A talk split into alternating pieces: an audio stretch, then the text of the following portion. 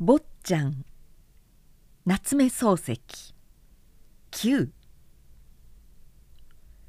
浦成君の送別会のあるという日の朝学校へ出たら山嵐が突然「君せんだってはイカギンが来て君が乱暴して困るからどうか出るように話してくれと頼んだから真面目に受けて君に出てやれと話したのだが後から聞いてみるとあいつは悪いやつでよく義筆へ偽楽観などを押して売りつけるそうだから全く君のこともでたらめに違いない君に掛物や骨董を売りつけて商売にしようと思ってたところが君が取り合わないで儲けがないものだからあんな作り事をこしらえてごまかしたのだ。僕はあの人物を知らなかったので君に大変失敬した勘弁したまえと長々しい謝罪をした。俺は何とも言わずに山嵐の机の上にあった一銭五輪を取って俺のガマ口の中へ入れた山嵐は「君それを引き込めるのか?」と不審そうに聞くから「うん俺は君におごられるのが嫌だったからぜひ返すつもりでいたがその後だんだん考えてみるとやっぱりおごってもらう方がいいようだから引き込ますんだと説明した。山嵐は大きな声をして「あはははは」と笑いながら「そんならなぜ早く取らなかったのだ」と聞いた。実は取ろう取ろうと思ってたがなんだか妙だからそのままにしておいた。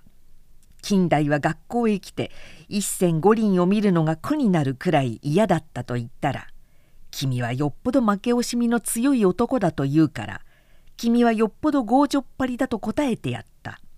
それから2人の間にこんな問答が起こった「君は一体どこのさんだ？俺は江戸っ子だ」「うーん江戸っ子か。道理で負け惜しみが強いと思った」「君はどこだ？僕は会津だ」「会津っぽか。強情なわけだ。今日の送別会へ行くのかい？行くとも。君は？俺は無論行くんだ。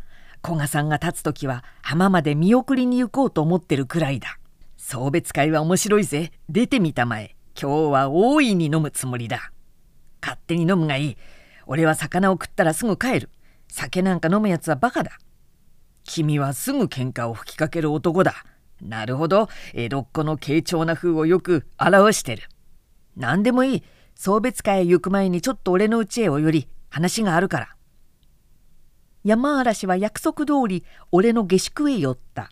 俺はこの間から浦成君の顔を見るたびに気の毒でたまらなかったがいよいよ送別の今日となったらなんだか哀れっぽくってできることなら俺が代わりに言ってやりたいような気がしだした。それで送別会の席上で大いに演説でもしてその功を盛んにしてやりたいと思うのだが俺のベラン名上司じゃ到底ものにならないから大きな声を出す山嵐を雇って一番赤シャツの荒肝をひしいでやろうと考えついたからわざわざ山嵐を呼んだのである。俺はまず冒頭としてマドンナ事件から解き出したが山嵐は無論マドンナ事件は俺より詳しく知っている。俺が野芹川の土手の話をしてあれはバカ野郎だと言ったら山嵐が「君は誰をつらまえてもバカ呼ばわりをする」今日学校で自分のことをバカと言ったじゃないか。自分がバカなら赤シャツはバカじゃない。自分は赤シャツの同類じゃないと主張した。それじゃ赤シャツはふぬけの宝助だと言ったらそうかもしれないと山嵐は大いに賛成した。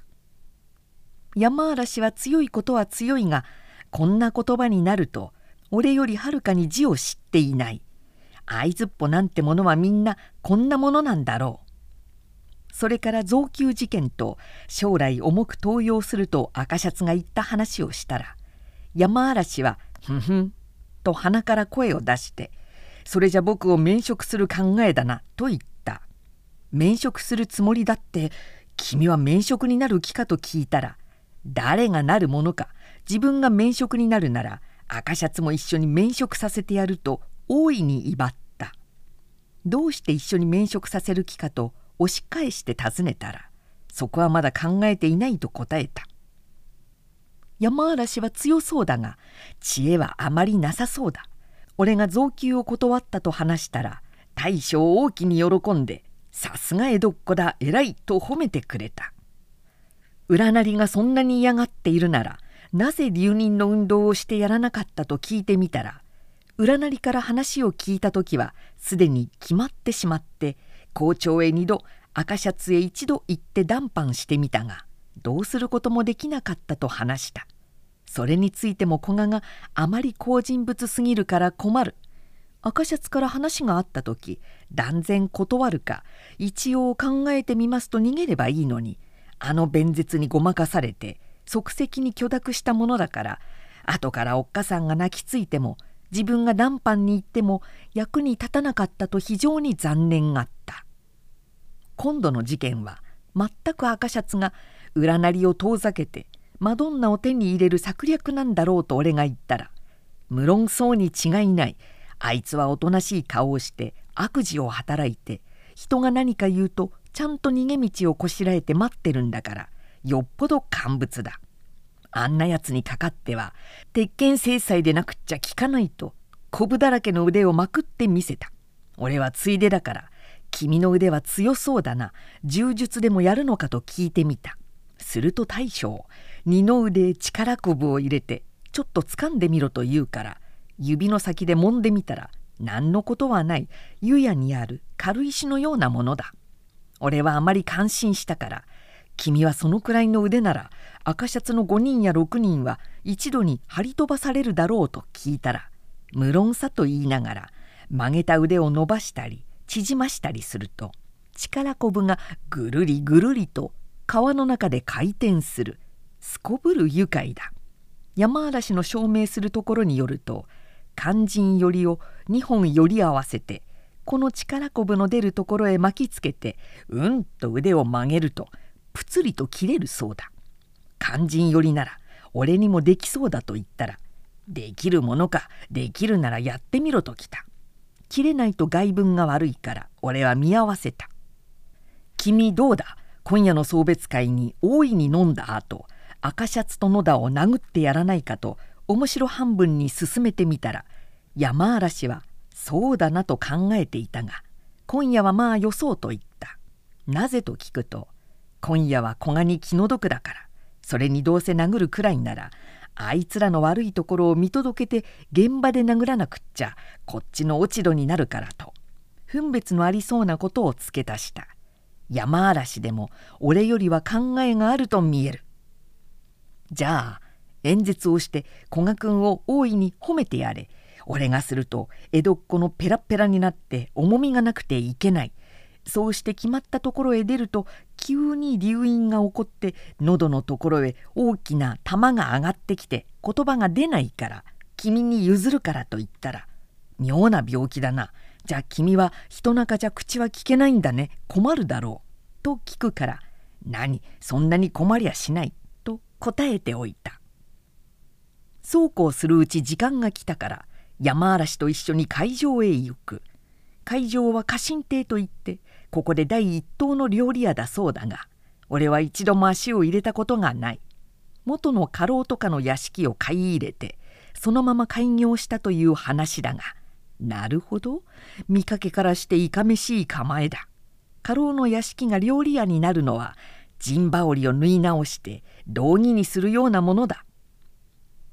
2人が着いた頃には人数ももう大概揃って50畳の広間に2つ3つ人間の塊ができている。50畳だけに床は素敵に大きい。俺が山城屋で占領した15畳敷きの床とは比較にならない。尺を取ってみたら2軒あった。右の方に赤い模様のある瀬戸物の亀を据えてその中に松の大きな枝が刺してある。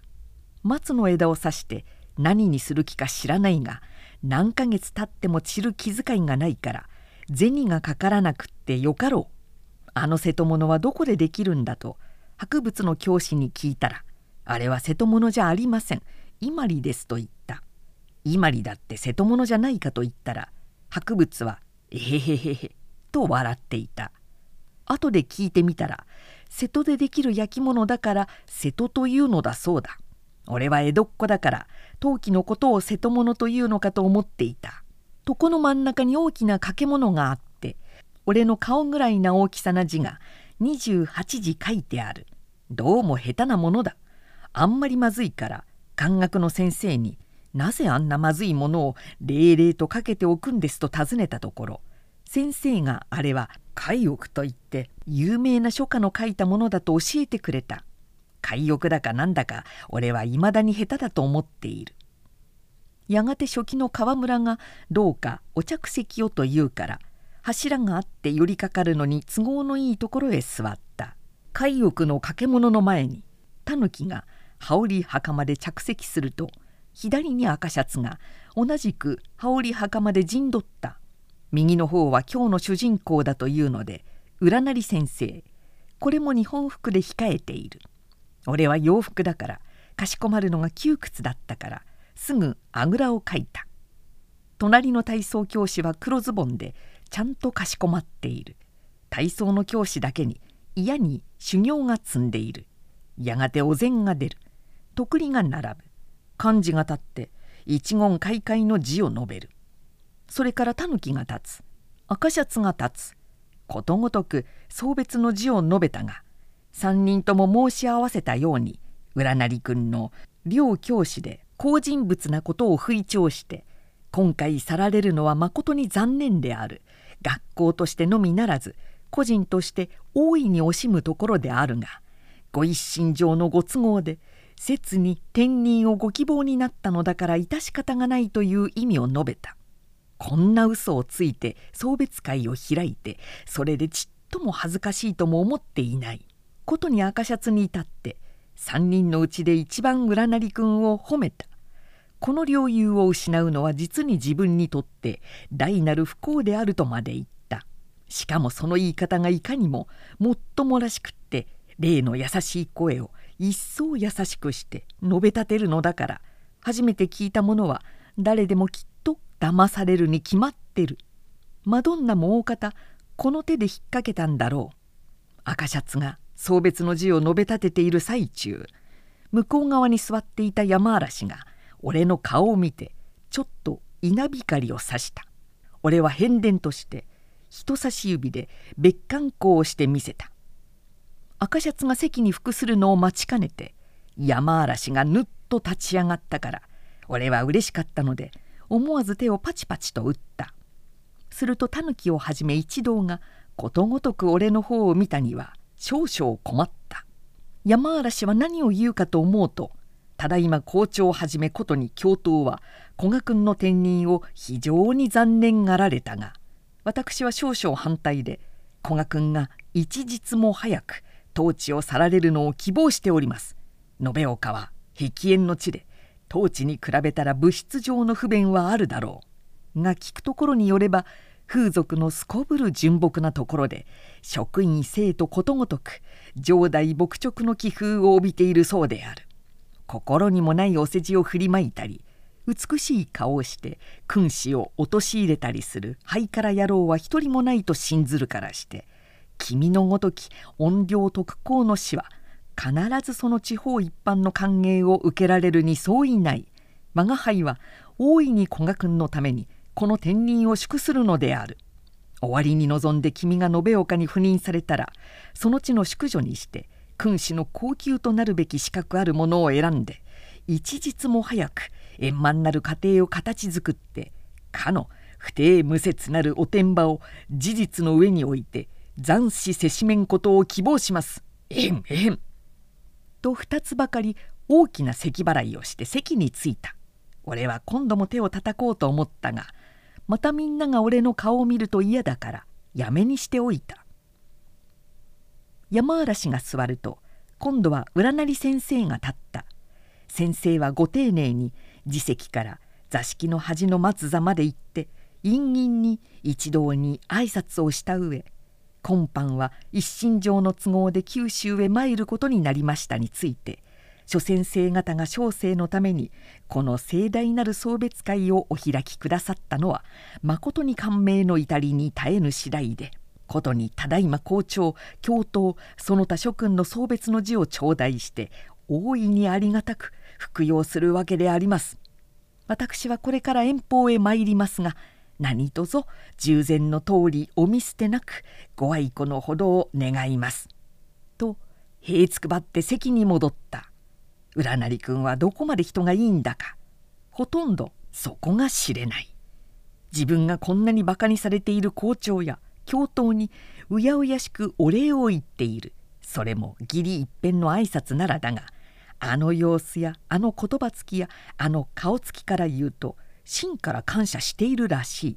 こんな成人に真面目にお礼を言われたら気の毒になって赤面しそうなものだがタヌキも赤シャツも真面目に緊張しているばかりだ。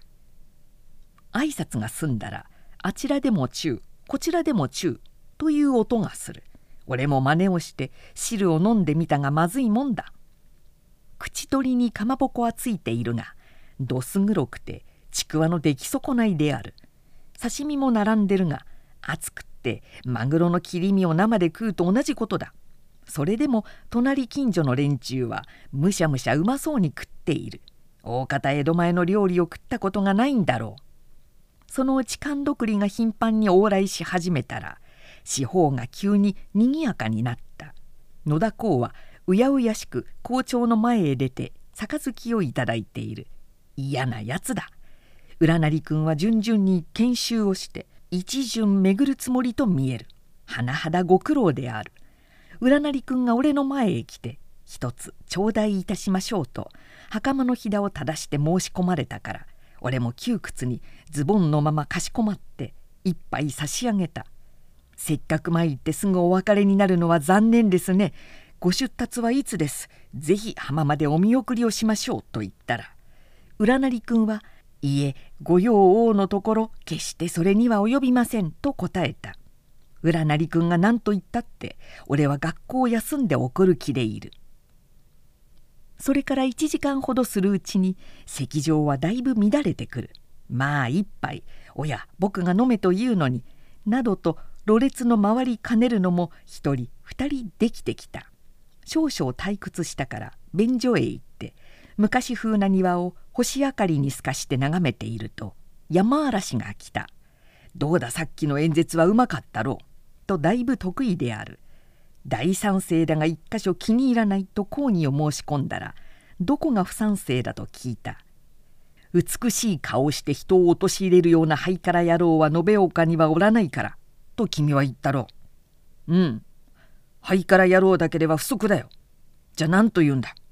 ハイカラ野郎のペテン師のイカサマ師の猫っかぶりのヤシのモモンガーの岡っ引きのワンワン鳴けば犬も同然なやつとでも言うがいい俺にはそうしたは回らない。君はノーベンだ。第一、単語を大変たくさん知っている。それで演説ができないのは不思議だ。何？これは喧嘩の時に使おうと思って、用心のために取っておく言葉さ。演説となっちゃこうは出ない。そうかな。しかし、ペラペラ出るぜ。もういっぺんやってみたまえ。何遍でもやるさ、いいか？はいから野郎のペテン師のイカサマ師の。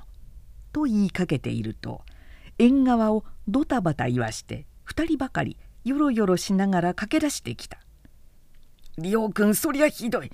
逃げるなんて僕がいるうちは決して逃がさない。さあ飲みたまえ。イカさまし面白い。イカ様面白いさ。あ飲みたまえ」と俺と山嵐をぐいぐい引っ張ってゆく。実はこの両人とも便所に来たのだが酔ってるもんだから便所へ入るのを忘れて俺らを引っ張るのだろう。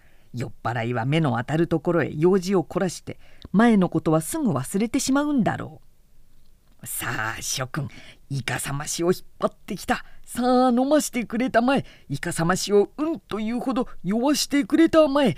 君逃げちゃいかん」と逃げもせぬ俺を壁際へ押しつけた。処方を見回してみると禅の上に満足な魚の乗っているのは一つもない。自分の分をきれいに食い尽くして56軒先へ遠征に出たやつもいる。校長はいつ帰ったか姿が見えない。ところへお座敷はこちら。と芸者が34人入ってきた。俺も少し驚いたが壁際へ押しつけられているんだからじっとしてただ見ていた。すると今まで床柱へ持たれて例の琥珀のパイプを自慢そうにくわえていた赤シャツが急に立って座敷を出にかかった。向こうから入ってきた芸者の一人が行き違いながら笑って挨拶をした。その一人は一番若くて一番きれいなやつだ。遠くで聞こえなかったが「おやこんばんは」ぐらい言ったらしい。赤シャツは知らん顔をして出て行ったぎり顔を出さなかった。大方校長の後を追っかけて帰ったんだろう。芸者が来たら座敷中急に陽気になって一同が時の声を上げて歓迎したのかと思うくらい想像しそうしてあるやつは何個をつかむ。その声の大きなことまるで居合抜きの稽古のようだ。こっちでは剣を売ってる。よはと夢中で両手を振るところはダーク一座の操り人形よりよっぽど上手だ。向こうの隅では「おいお酌だ」ととくりを振ってみて「酒だ酒だ」と言い直しているどうもやかましくて想像しくってたまらない。そのうちで手持ち無沙汰に下を向いて考え込んでるのは占りくんばかりである。自分のために送別会を開いてくれたのは自分の天人を惜しんでくれるんじゃない。みんなが酒を飲んで遊ぶためだ。自分一人が手持ち無沙汰で苦しむためだ。こんな送別会なら開いてもらわない方がよっぽどましだ。しばらくしたらめいめい胴間声を出して何か歌い始めた。俺の前へ来た一人の芸者が「あんたなんぞ歌いなはれ」と三味線を抱えたから俺は歌わない。貴様歌ってみろと言ったら「鐘や太鼓でね迷子の迷子の三太郎」と「どんどこどんのちゃんちきりん」叩いて回って哀れるものならば私なんぞも鐘や太鼓でどんどこどんのちゃんちきりんと叩いて回って会いたい人があると二息に歌って「おーしんど」と言った「おーしんどならもっと楽なものをやればいいのに」するといつの間にかそばへ来て座った。のだがすずちゃん会いたい人に会ったと思ったらすぐお帰りでお気の毒様見たようでげす。と相変わらず話か見たような言葉遣いをする知りまへんと芸者はツンと済ました。野田は頓着なくたまたま愛は会いながらと嫌な声を出して義太夫の真似をやる大きな晴れやと芸者は平手で野田の膝を叩いたら野田は強越して笑っているこの芸者は赤シャツに挨拶をしたやつだ。芸者に叩かれて笑うなんて野田もおめでたいものだ。すずちゃん僕がキーの国を踊るから一つ弾いてちょうだいと言い出した。野田はこの上まだ踊る気でいる。向こうの方で感覚のおじいさんが歯のない口をゆがめてそりゃ聞こえません伝兵衛さん。お前と私のその仲は」とまでは無事に済ましたが「それから?」と芸者に聞いている。じいさんなんて物覚えの悪いものだ。一人が博物をつらまえて近頃こないなのができましたぜ。弾いてみまほうか。よう聞いていなはれ。花月末期白いリボンの灰から頭乗るは自転車弾くはバイオリン。半歌の英語でペラペラと I am glad to see you と歌うと博物はなるほど面白い。英語入りだねと感心している。山嵐はバカに大きな声を出して「芸者芸者!」と呼んで「俺が剣舞をやるから三味線を弾け」と号令を下した。芸者はあまり乱暴な声なのであっけに取られて返事もしない。山嵐は一切構わずステッキを持ってきて踏み破る千山万岳の煙。と真ん中へ出て一人で隠し芸を演じている。ところへ野田がすでに紀伊の国を済ましてカッポレを済まして棚のだるまさんを済まして丸裸の越中ふんどし一つになって白ぼうきを小脇に買い込んで日清断板破裂してと座敷中練り歩き出した。まるで気違いだ。俺はさっきから苦しそうに袴も脱がず控えている占りくんが気の毒でたまらなかったがなんぼ自分の送別会だって越中ふんどしの裸踊りまで羽織袴で我慢して見ている必要はあるまいと思ったからそばへ行って「古賀さんもう帰りましょう」と退去を勧めてみた。すると占りくんは「今日は私の送別会だから私が先へ帰っては失礼です。どうぞご遠慮なく」と動く景色もない。何構うもんですか。送別会なら送別会らしくするがいいです。あのざまをご覧なさい。気違い会です。さあ行きましょう。と進まないのを無理に進めて座敷を出かかるところへ野田がほうきをふりふり進行してきて「いやご主人先へ帰るとはひどい。日清断飯だ。返せない」とほうきを横にして行く手を塞いだ。俺はさっきから感触が起こっているところだから。日清断飯なら貴様はちゃんちゃんだろうと。いきなりげんこつで野田の頭をポカリと食らわしてやった。野田は23秒の間毒気に抜かれた体でぼんやりしていたが「おやこれはひどい。おぶちになったのは情けないこの吉川をご長着とは恐れ入った。いよいよもって日清断飯だ」と分からぬことを並べているところへ後ろから山嵐が何か騒動が始まったと見て取って剣舞をやめて飛んできたがこの低たらくを見ていきなり首筋をうんと掴んで引き戻した。日清。痛い痛い。どうもこれは乱暴だと振りもがくところを横にねじったらストンと倒れた。あとはどうなったか知らない。途中で占り君に分かれて家へ帰ったら11時過ぎだった。